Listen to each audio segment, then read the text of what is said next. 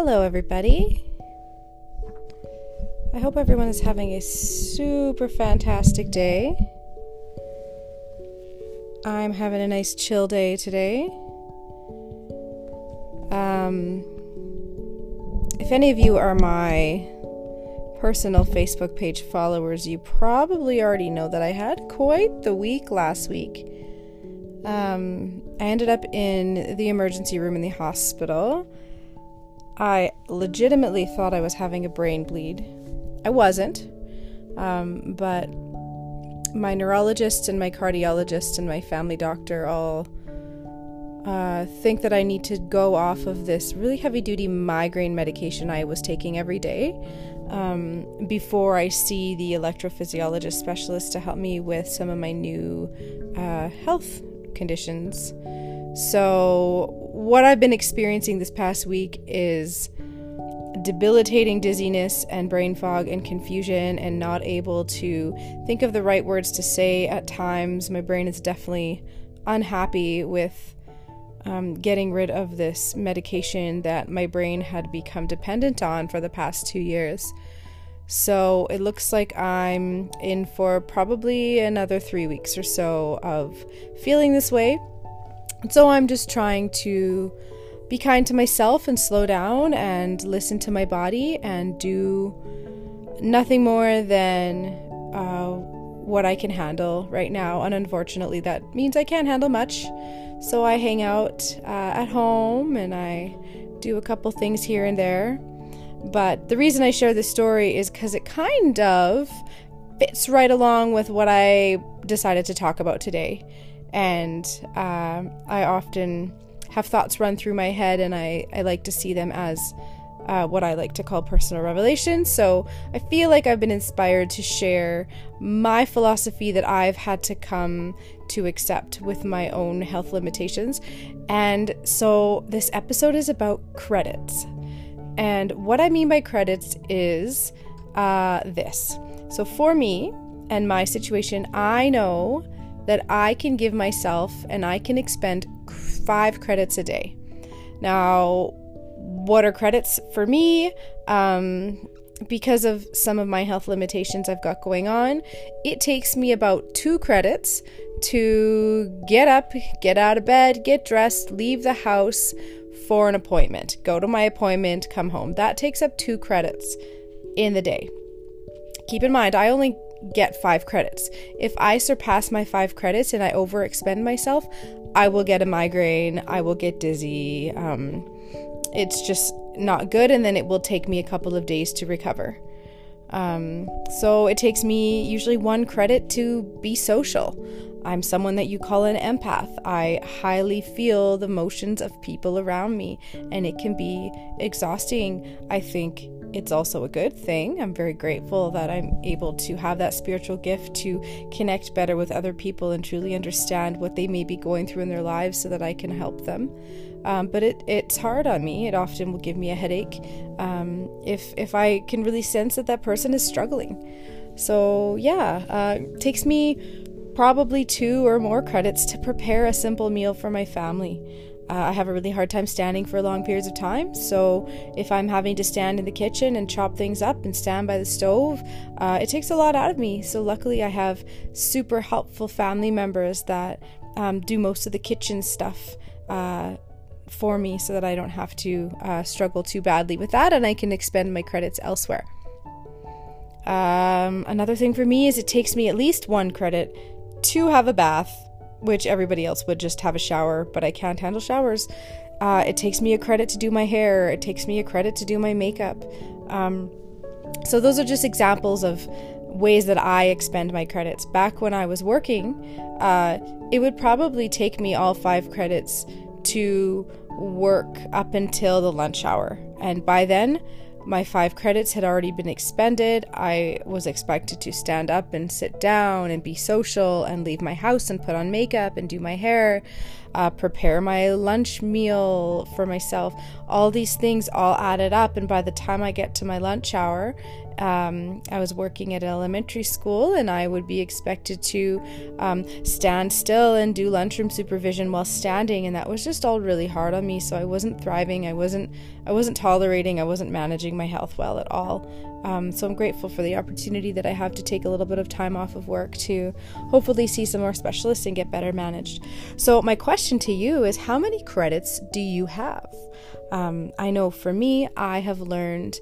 Uh, to say no to others so that I can say yes to myself and to feeling well and feel like I can be emotionally and mentally present for my spouse and for my children, and that I can feel um, mindful enough and uh, mentally energetic enough to feel the spirit and to gain insights through personal revelation and things like that. Because I know that when I'm drained, I can only speak for myself, but when I'm drained, I have a very hard time being mindful and in the present moment and feeling the spirit and feeling um, positive thoughts come to my mind that help me decide on my next steps as I journey through my life. So, that's that. And when I'm feeling mindful and in a good place in my life, I wanted to share a couple of things that I often do that bring me a lot of joy. So, one may look at my situation and feel quite sorry for me and say, Oh my goodness, this girl is an achiever. She is a people pleaser. She must just be dying that she is at home all day, every day. I think the last time I left the house was probably five days ago when I went to the hospital. Um, haven't left the house because I'm too dizzy to drive. Um, it's too hard to make sudden movements and quick uh, directional shifts and posture changes and things. So it's just easier for me to just lay low right now. And that's how I can best deal. But I don't feel sorry for myself. Um, and these are some of the little tips and tricks that I do and hopefully, by me sharing them with you, somebody can be like, oh, I do the same, or I could try that. And I would really love to hear from you guys. Reach out. Um, let me know. You can find my Facebook page, Teddy Cutler. Send me a message. If you know me personally, just text me or send me a message on my personal page. I love hearing how these podcasts make a difference. I really, really do. It means the world uh, to know that by me simply seeking out connection, I am receiving it uh, more than I ever would have thought possible just by people saying, Thanks for that episode, that really made a difference, or keep talking. Um, so, some of the things that have helped me number one is gratitude, and it kind of all encompasses gratitude. I could just say gratitude, and that would be enough. Um, that's all it takes for me to experience joy. Now, that's not to. Uh, see, here's one of those moments I can't think of the word I need because my brain is unhappy these days. I've named my brain Bernice because she is a grump, and I don't know why. I hope you don't know anybody or your name isn't Bernice, because when I think of the name Bernice, I think of a very grumpy, unhappy person. So my brain is named Bernice, and she is unhappy, and I can't think of the word I'm looking for. So I'm going to move on. But gratitude, there's actually been studies that have shown, and I know there's a lot of articles circulating right now about these studies, that gratitude actually rewires your brain. It's not just fluff, it's not just this placebo effect. Like, it's a thing, guys. If you can express either verbally to yourself, say it to yourself, write it down, whether it's with a technological device. I personally believe that writing with a pen and paper is super powerful. It's like therapy to me. That's why I bullet journal so much. But writing down things that you're grateful for every day will change your brain. And your brain is lazy. Bernice is a lazy butt, guys, and she does not want to try to go the road less traveled. It's easier to stay status quo and think negative thoughts and assume the negative things about other people and have negative self talk. Talk negatively about yourself to yourself. You're often your own worst critic, women in particular. So try to just challenge your own brain and write out five things you're grateful for every morning or every evening. mine are different every single day. Mine might be that I'm grateful that my dog let me give him a bath without growling, or uh, a friend of mine brought me a meal because she knew I was in the hospital a couple of days ago. Um, I have different things I'm grateful for every single day, and that keeps my brain on its toes. It's like a workout for Bernice, the brain. It's hard, but it's worth it. And I've found that as I have found five things or more that I'm grateful for every day, it might have been hard at first, but it's not. And I often come up with way more than five now. And even if I'm not up for writing it down or saying it out loud, I think it in my mind, and I consider that a form of mindfulness for myself. Um, just to put life into perspective and say, you know what? Yeah, things aren't the greatest right now. It's been a really trying year for me and my family, but I still have so much to be grateful for, and I feel so blessed to be where I'm at. And by thinking all of these things, I gain a huge amount of joy. And I hope that people notice that I'm feeling happy and that it makes them feel joy also, and that I'm able to shine out as a source of strength to other people around me. Um, that's my main goal with this podcast. I think I say that almost every episode, but I truly hope that people feel feel the love that I'm trying to um, share with you.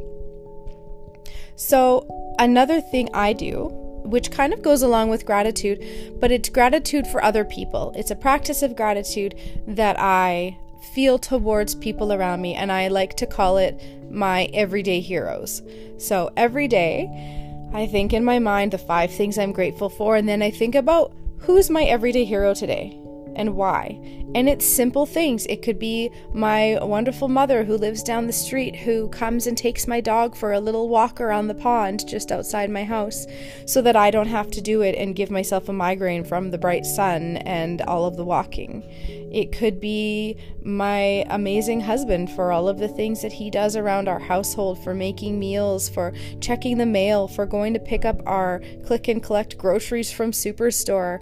Um, it could be my children for coming and checking on me when I'm hanging out journaling in bed and seeing if I need a new glass of water or whatever it is. It's these little tiny things that make people my everyday heroes.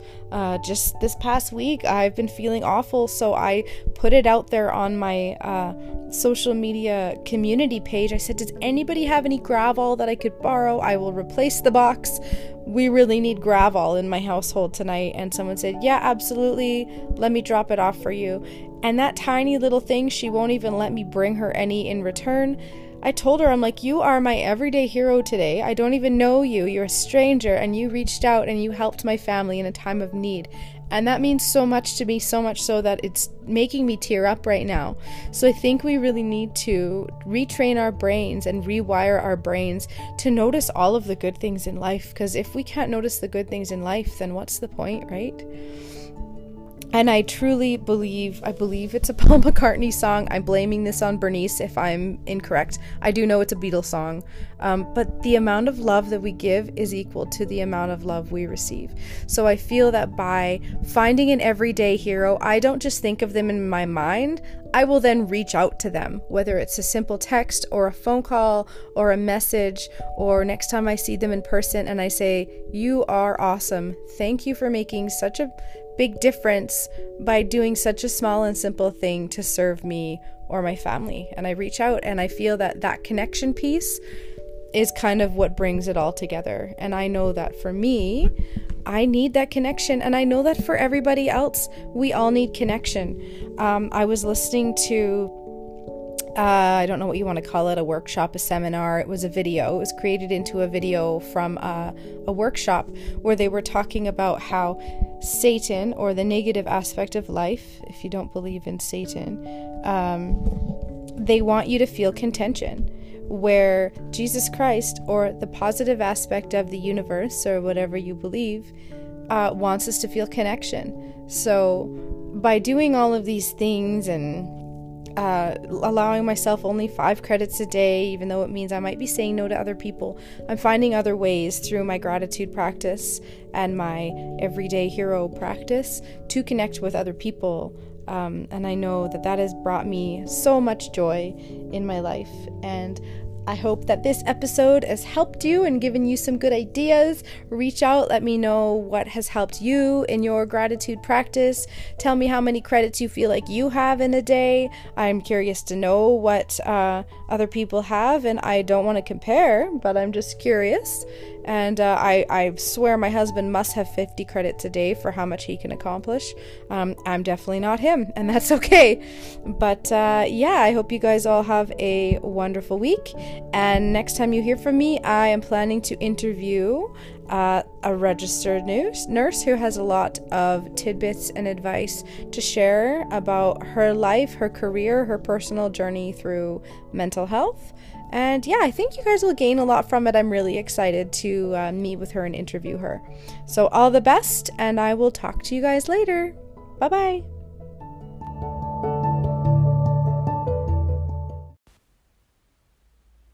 Hello, everybody. Hope you're having a fabulous day. Today, I wanted to talk about something that I have silently suffered through and I went back and forth as to whether or not I should interview somebody else who has also gone through this struggle.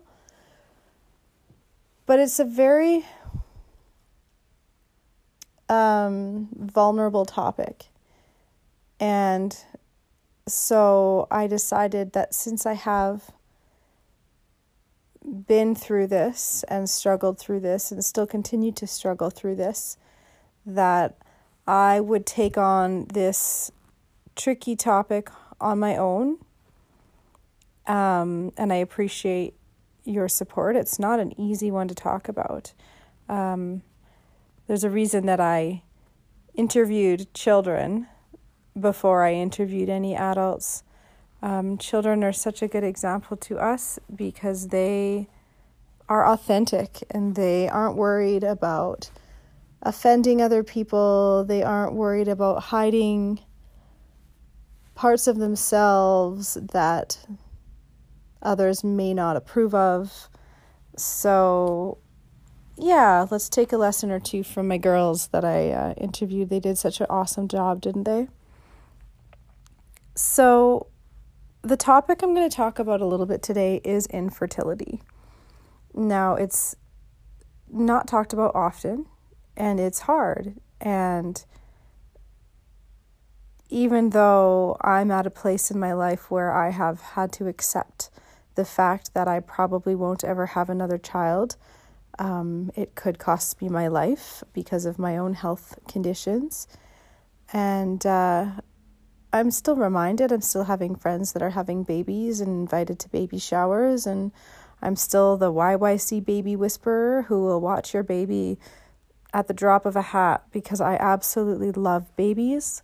I used to work in the neonatal intensive care unit uh, as a registered nurse, and I love little newborns. I feel like the veil is so thin for them.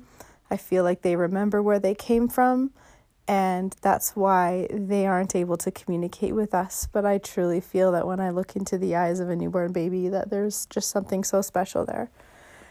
Um, but yeah i'll tell you a little bit about my own infertility story in hopes that if you're struggling with this you can reach out and say you know what teddy you're not alone. I've been there too. And i hope that if you are currently struggling with this and you're not able to reach out and connect with other people or uh, let your voice be heard because it is just such a heartbreaking uh, struggle. I feel you, I get you, I can empathize with you. Um, and we're in this together. So, um, I've been having problems getting pregnant ever since uh, probably about two years after having Taya. I was never able to get pregnant. We couldn't really figure it out. Um, I've visited a couple of different doctors at the fertility clinic. I did all the tests. Uh, most of them are quite uncomfortable. Did a lot of blood work, changed my diet, um, had my spouse do some testing and things like that. And um, yeah, some of the testing came back that make it very difficult for us to conceive a child. Um, even something like in vitro uh, wouldn't really help the issue that we are dealing with. Um, so yeah, that was that was a little bit tough to hear. Uh, we had already spoken about our boundaries and where we were at. Um, my husband didn't feel like adoption would fill the same bucket as us creating a little mini version of ourselves would. Um, so we kind of said, you know what, our children are older, like they're 10 and 12 right now. This discussion was probably a couple of years ago. So we decided, you know what, it's going to be okay. Um, and we carried on with our life. Now, within the last couple of months, um, some of my new and more serious diagnoses um, have brought some new news to life. And I've found out that in any pregnancy that I would ever have, I would have a 50% chance of um, my uterus rupturing, and um, it could cause unnecessarily unnecessary bleeding and death to me, to my infant. So none of those things were even known when we were going to the fertility clinic and going to all of those appointments. So I truly do believe that sometimes when we are in the midst of a struggle, it is so hard to see the end from the beginning and to see that eternal perspective. But I now know that uh, the Lord had us wrapped in His arms, and He knew that if we were to get pregnant, that it could be potentially fatal for me. So I'm grateful that I've been given that insight and that knowledge to know that yeah, yeah, what I'm dealing with is pretty scary whether I'm pregnant or not, but it could always be worse and I'm grateful that I've been supported through that. So, yeah, we still struggle. We were supposed to go to a baby shower yesterday and one of my best friends just had a baby a couple of days ago. So, I'm I'm at peace enough to truly and genuinely be happy for all of the people around me that are experiencing the joy and the magic and the spirit that comes through having children. And I'm so grateful that I've been able to have Taya. I did give birth, I did suffer through labor with her, and I have been pregnant. I know what it feels like. And uh, my spouse can say the same. He has had his biological daughter and my stepdaughter, and we've we've both been able to experience the joys that come through um, having children.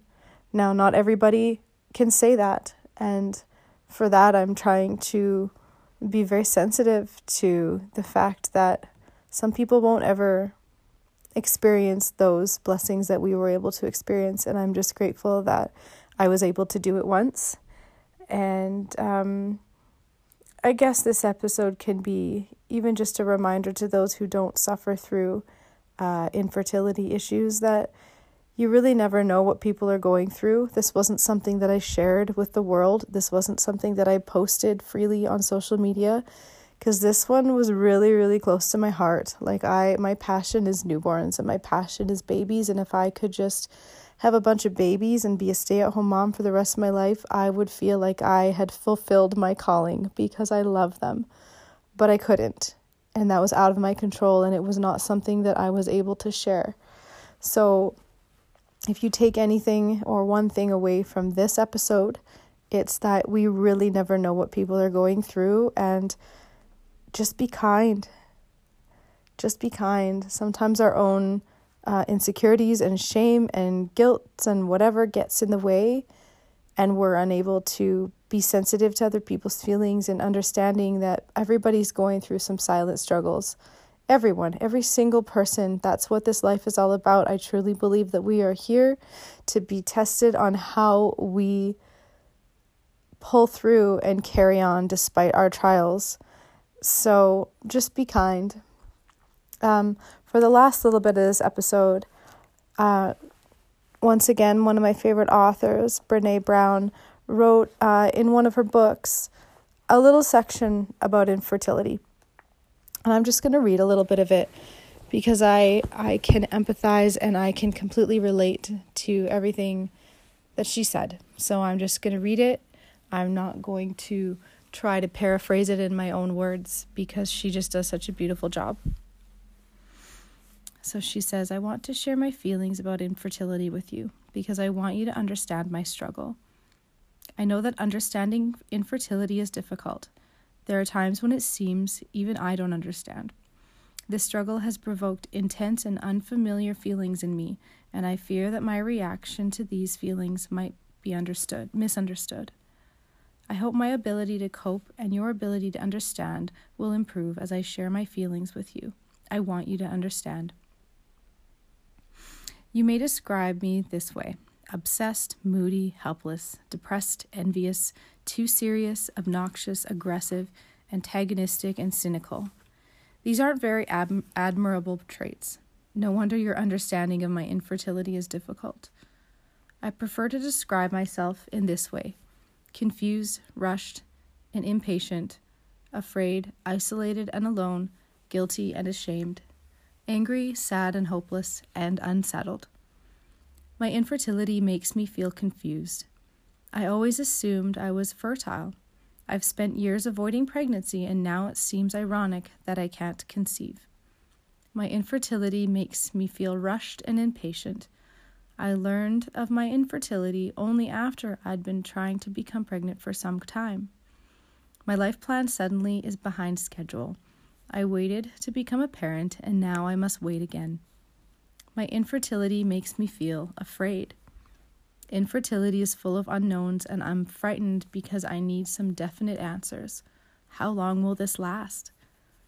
My infertility makes me feel isolated and alone. Reminders of babies are everywhere. I must be the only one enduring this invisible invisible curse. I stay away from others because everything makes me hurt. My infertility makes me feel guilty and ashamed. Frequently, I forget that infertility is a medical problem and should be treated as one. Infertility destroys my self esteem, and I feel like a failure. Why am I being punished? What did I do to deserve this? Am I not worthy of a baby? My infertility makes me feel angry. Everything makes me angry, and I know much of my anger is misdirected. I'm angry at my body because it has betrayed me, even though I've always taken care of it. I'm angry at my partner because we can't seem to feel the same about infertility at the same time. My financial resources may determine my family size. My insurance company isn't cooperative, and I must make so many sacrifices to pay the medical bills. I can't miss any more work or I'll lose my job. I can't go to a specialist because it means more travel time, more missed work, and greater expenses. Finally, I'm angry at everyone else. Everyone has opinions about my inability to become a parent. Everyone has easy solutions. Everyone seems to know too little and say too much. My infertility makes me feel sad and hopeless. Infertility feels like I've lost my future and no one knows of my sadness. I feel hopeless. Infertility robs me of my energy. I've never cried so much nor so easily. I'm sad that my infertility places my marriage under so much strain. My infertility makes me feel unsettled. My life is on hold. Making decisions about my immediate and long term future seems impossible. I can't decide about education, career, purchasing a home, pursuing a hobby, getting a pet, vacations, business trips, and house guests. The more I struggle with my infertility, the less control I have. Occasionally, I feel my panic subside. I'm learning some helpful ways to cope. I'm now convinced I'm not crazy, and I believe I'll survive. I'm learning to listen to my body and to be assertive, not aggressive, about my needs. I'm realizing that good medical care and good emotional care are not necessarily found in the same place.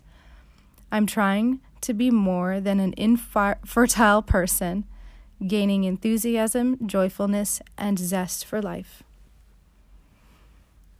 I love that she was so open and honest and vulnerable with all of that. And I truly feel like as I was reading that, it was my words, not hers. So she goes on and she talks a little bit about how people that are not dealing with infertility can help. She says, You can help me. I know you care about me, and I know my infertility affects our relationship.